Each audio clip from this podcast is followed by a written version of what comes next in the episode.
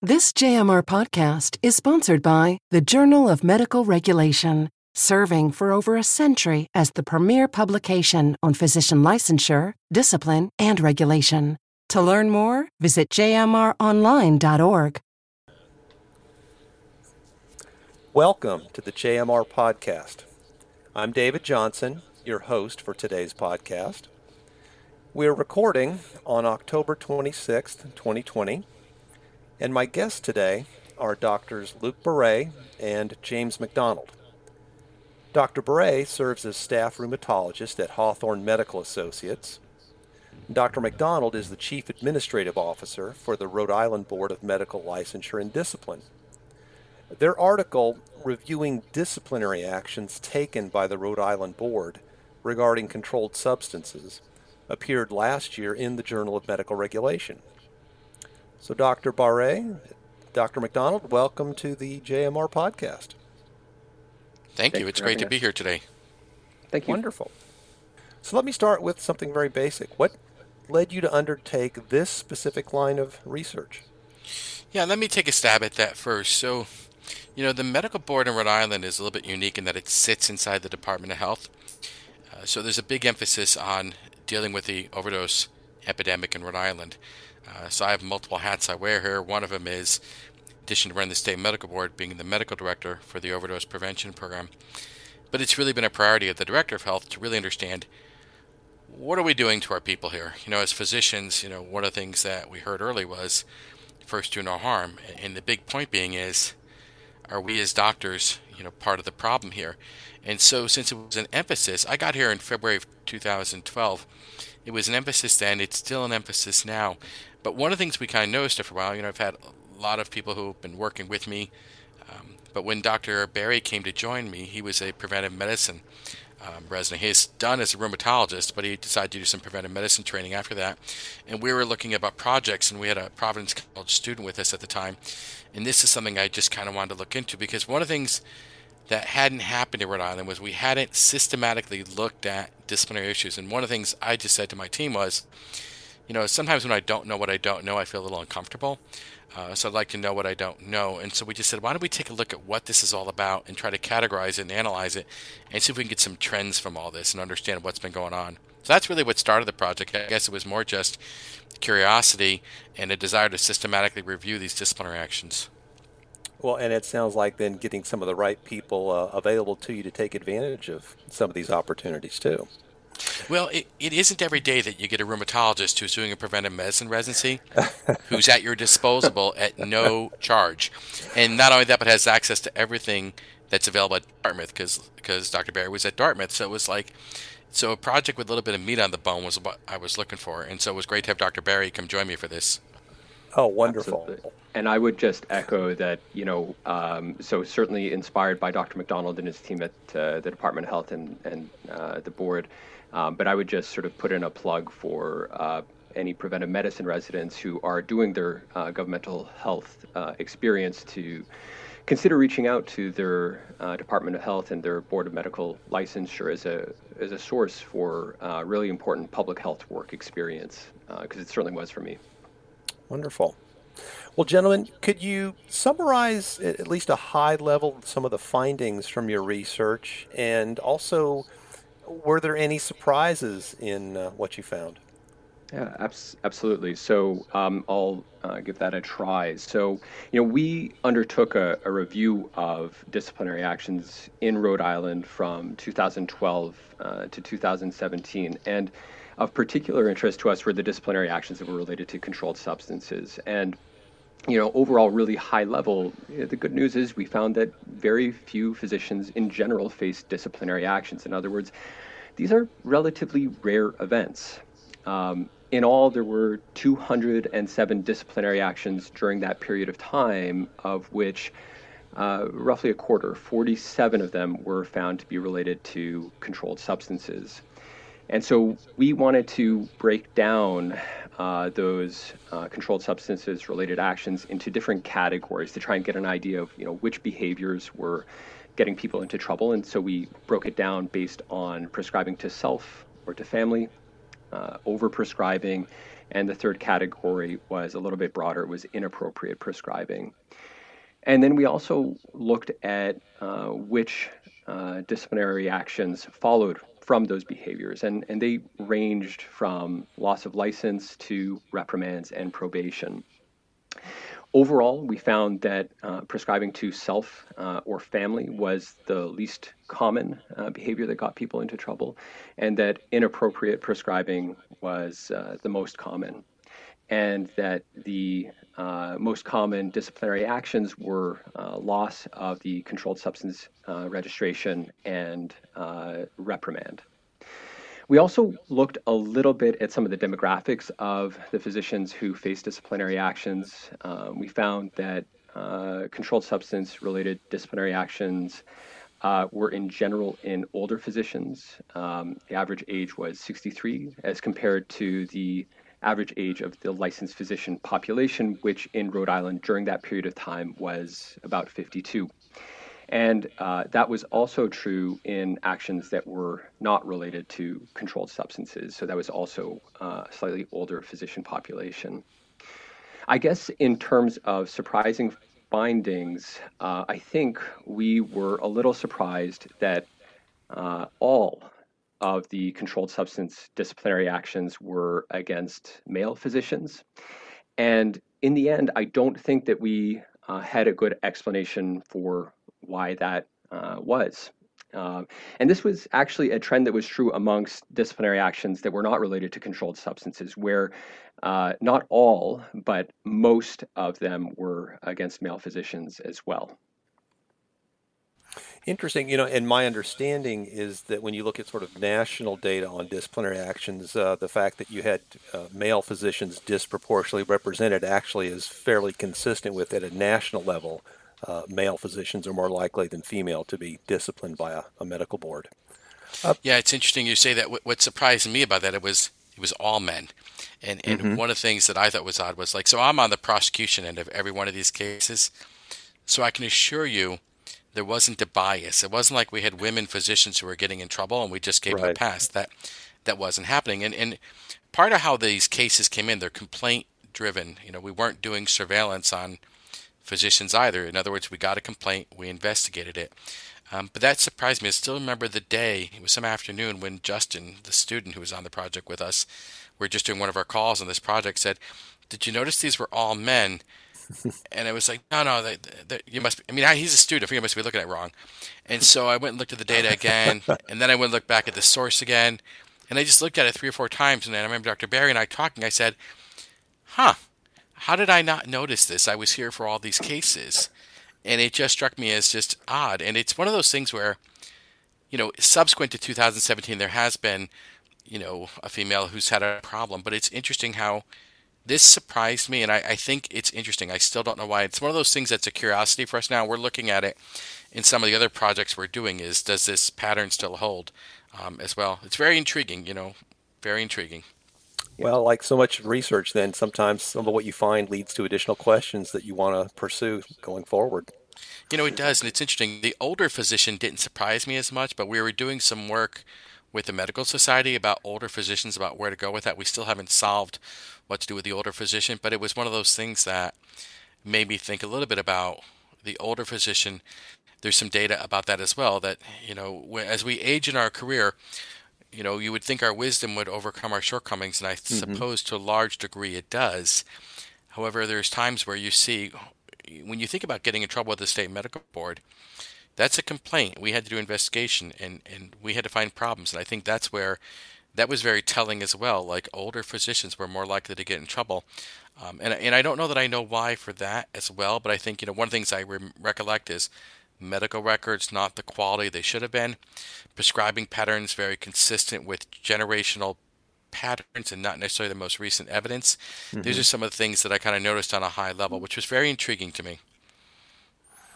Well, gentlemen, let me go back to one thing you mentioned. You, you described that uh, in your classification of the disciplinary actions you um, involving prescribing, you, you sorted things into three main categories: overprescribing, uh, inappropriate prescribing, and then prescribing to family or self.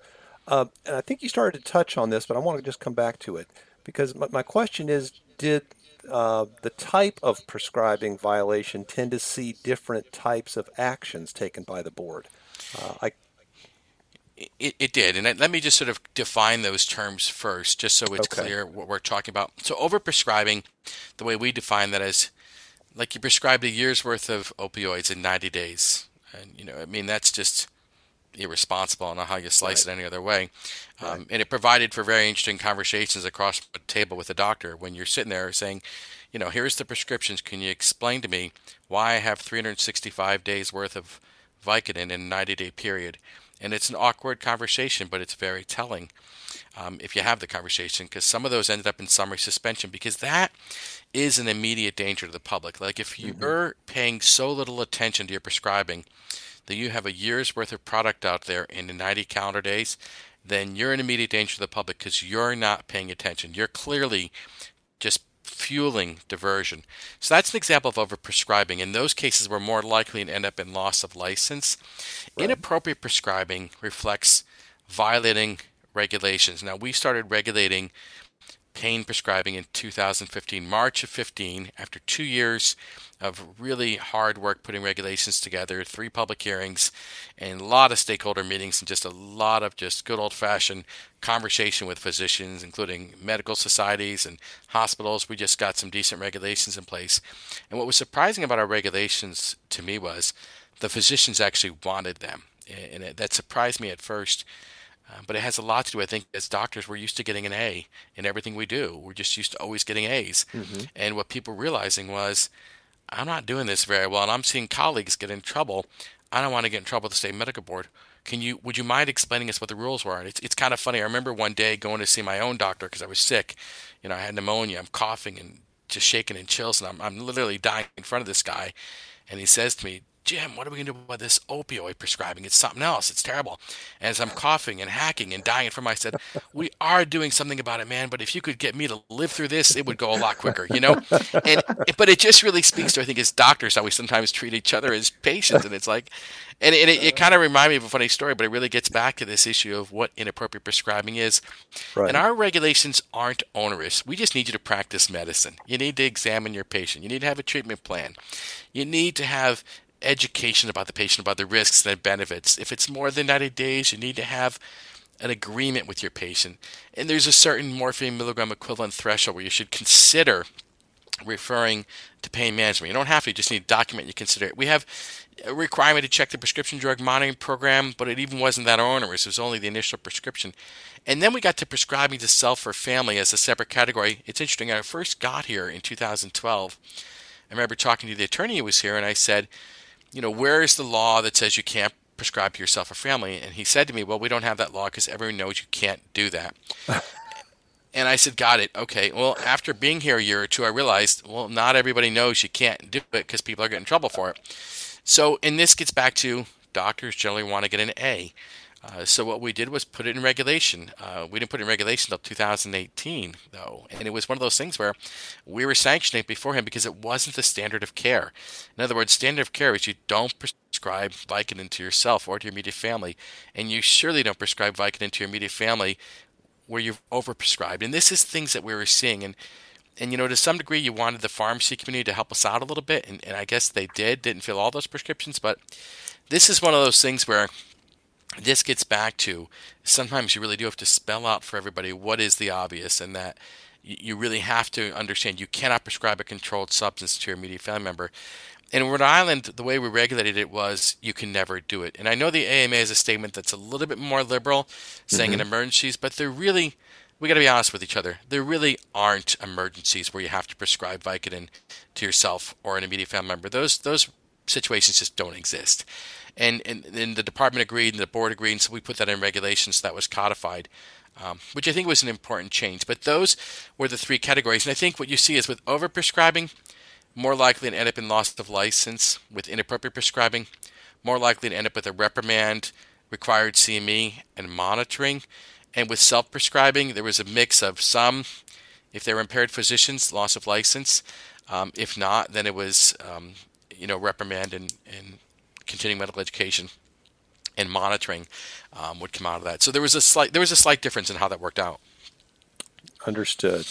You know, with any kind of quantitative research, I'm always curious about challenges researchers tend to face along the way. I, it's not uncommon. I mean, for example, whether it's assembling your data set, the actual data analysis, or interpretation. So I'm, I'm curious if, like many research endeavors, there were some challenges you had to in, deal with in this particular inquiry. Yeah, um, absolutely. So um, you know, this this uh, was a little bit of work from a few different people, and um, I, I, guess uh, obtaining the actual uh, data was not all that difficult. You know, the the list of people with disciplinary actions as well as the licensee list are are both freely available, but but actually putting those uh, into you know a useful format uh, so that it was you know actual data points uh, was a little bit of labor, uh, including people who came before me. Um, the student uh, Justin Gallo, who is co-author, uh, did a lot of that work too. Um, and then there was also some difficulties completing some missing information, particularly in demographic information, which involved you know some manual searches. Um, I think interpreting the results, um, particularly because you know there's some small numbers that we're dealing with, um, is a little bit of a challenge. You know, we have uh, only uh, 20 to 50 disciplinary actions in a year, and so I think it was important to sort of look at it over a number of years to really get a complete picture of of what was going on. Well, as a follow up, then let, let, me ask you this: How did uh, the research, uh, in this case, perhaps benefit uh, the Rhode Island Board? Has has it led to specific changes in the board's practices or approaches at this time? Yeah, it did, and I think this is one of those things when you don't know what you don't know. That's an old axiom of medicine. Your patient is going to have a problem, and one of the things that we learned is consistency is something that really I think every state medical board looks for. But one of the things we saw was, you know, gee, we weren't incredibly consistent here. Like for inappropriate prescribing cases, every case should have had required CME and every case should have had required monitoring. You know, kind of that trust and verify approach. And that was one of those things where the board talked about, said, well, you know, I think it was just over time, we just didn't always approach every case the same. And this is part of why systematically analyzing what you've done, although painful, uh, sometimes can be very helpful because then you're like, well, we just want to be just and fair, and everybody who has the same infraction generally should end up in roughly the same spot. Um, so one of the things we saw was uh, about 80% of the cases were getting continuing medical education required through that Vanderbilt curriculum. It's done in a lot of different places across the country, which was great, uh, but only 40% were getting monitoring. And that was one of those things where it's like, why is that the case? Because if someone got in trouble with us with their prescribing once, wouldn't you want to trust but verify that their prescribing had headed in the right direction? And so what the board realized was we really need to insist on, you know, kind of a minimum sanction of a reprimand, continuing medical education, going to the Vanderbilt course, and having monitoring for a period of time, whether it was 12 months or three years, depending on the nature of the infraction, was really where they ended up. And I think those were important changes to help the board be consistent, but also it does a service to the physician who's gotten in trouble. And that may sound kind of odd. But it's interesting, you know, the vast majority of physicians who go to the Vanderbilt type curriculum, whether it's done by CPEP or University of Florida or Vanderbilt, uh, they come back changed. You know, I've heard more than one say, oh, I wish I had taken this course in medical school. I wouldn't have gotten in trouble if I had taken this course. I hear that a lot. And so I think that's that's interesting from people who got in trouble to demonstrate that insight and positivity and get it back to me, the guys running the medical board. I think it speaks volumes of how good the course is and how collegial a relationship we're able to establish. The monitoring's been very helpful too, though, because I think whether you look at a contract monitor or find a board approved monitor, which a lot of times just ends up being a board approved monitor. Get a colleague, we give them a little monitoring program to follow. Um, it just helps the physician stay out of trouble and seal those new skills. Because one of the things we don't want to see is people running into the same problem in a couple years, uh, because patients haven't changed. You know, if patients were able to manipulate the doctor and demand opioids and get you thinking a certain way, so you're more likely to be predisposed to prescribing it appropriately, we need to change the way you think about how you do this. And, I, and what I want to make that really clear is, it wasn't like these were bad people. I mean, just because mm-hmm. physicians mm-hmm. got in trouble, they're they're not bad people. They're all good people. As near as I can tell, there really wasn't a lot of nefarious activity going on. I mean, law enforcement was involved in maybe one or two cases, but for the most part, they were not. Um, sometimes it was physicians who just got hoodwinked by people, got a little bit confused about what to do lost their way quite a bit. And I found a lot of times there's people who just kind of just really lost their way um, and were too interested in let the physician, or excuse me, let the patient drive the bus as mm opposed to them being the clinical care leader. And I think when you let the patient drive the bus and lead the care, you know, I'm all in favor of shared decision making, and that's wonderful. But when the patient's the one who's directing the care, that doesn't go well for the patient, and often not well for the physician. And so these were just some of the high level concepts I took out of that. Excellent. That, that's very helpful to hear. Now, I'm going to ask a question that in some ways I guess offers the opportunity for you to provide some advice. And I'm, I'm thinking specifically about staff at other medical boards who might be considering similar research that draws upon their disciplinary, disciplinary data. And so I'm wondering are there specific lessons learned or maybe suggestions you might have based upon your experience? Because I think what, what you've shared already suggests that I think that uh, there's a great deal that any board can gain by doing this kind of research. Yeah, so a couple thoughts came to mind. Like, I think consistency is important. And I think if we don't, you know, that old expression, if you don't learn from your history, you're doomed to repeat it. I, I think it's important to understand where you've been, especially as new board members come on board. One of the things I try to do is, you know, my job is not to tell board members how to vote. I'm here to run the board and help them make good decisions, but I often give them that historical perspective.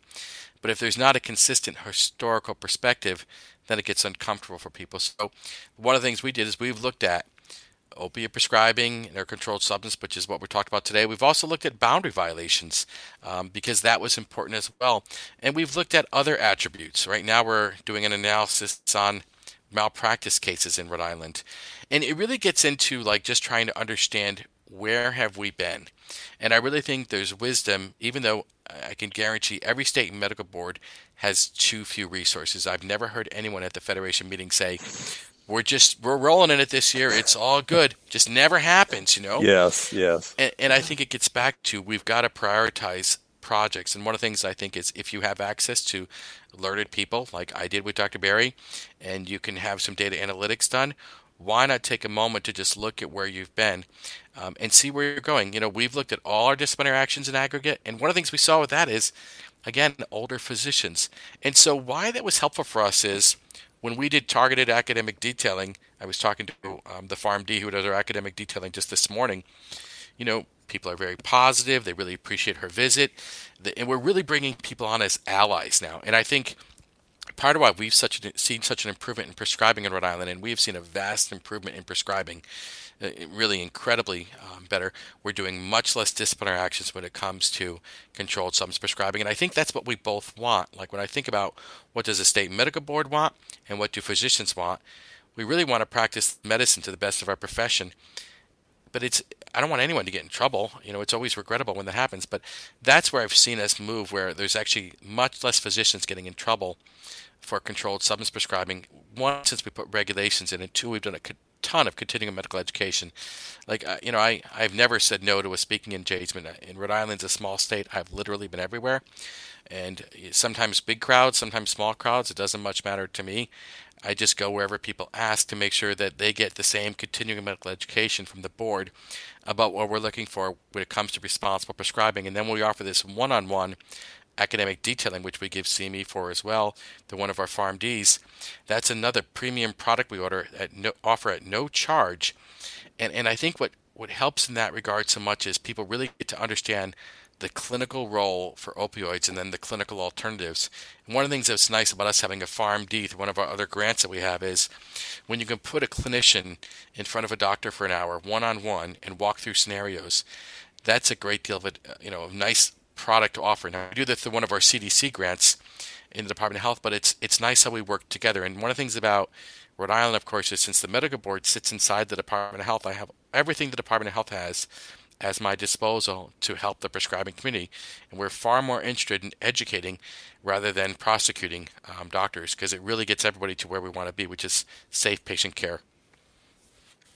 And I think uh, you know, as a as a clinician, I would just uh, echo uh, what Dr. McDonald said, which is that you know, I think we uh, clinicians generally want to try to identify our own blind spots and uh, any resources that can you know help us avoid you know especially getting into trouble is going to be uh, a, a, big win. Well, this is really fascinating. I, I appreciate you spending some time with us today. Are there any final thoughts or observations you might like to share to our listeners? So here's a final thought, and I, and I think of it this way: is you know, my guess if you're listening to a podcast like this, you're familiar with state medical boards, and it's it's you know it's funny. I often say this around the Department of Health and the medical board. We're just not in the happy business. You know, no one likes getting letters with my name on it, and no one loves coming into the state medical board. But one of the things I just think is important to remember is, you know, as state medical boards, we need to encourage each other and and try to be just and fair.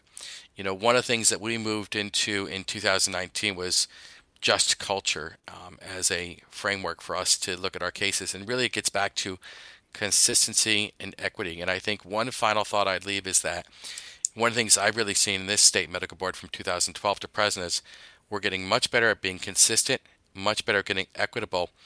And that's a win for everybody. And I think when you look at why state medical boards exist, justice, speaking up for patients, you know, keeping um, the standards of our profession at the highest level. This is why we exist. Wonderful. Well, Dr. Barre, Dr. McDonald, thank you so much. Uh, our listeners can access your article on Rhode Island's disciplinary actions around controlled substances at jmronline.org. I'd like to thank you, thank our listeners, and I hope everyone will join us for our next JMR podcast. This JMR podcast is sponsored by the Journal of Medical Regulation, serving for over a century as the premier publication on physician licensure, discipline, and regulation. To learn more, visit jmronline.org.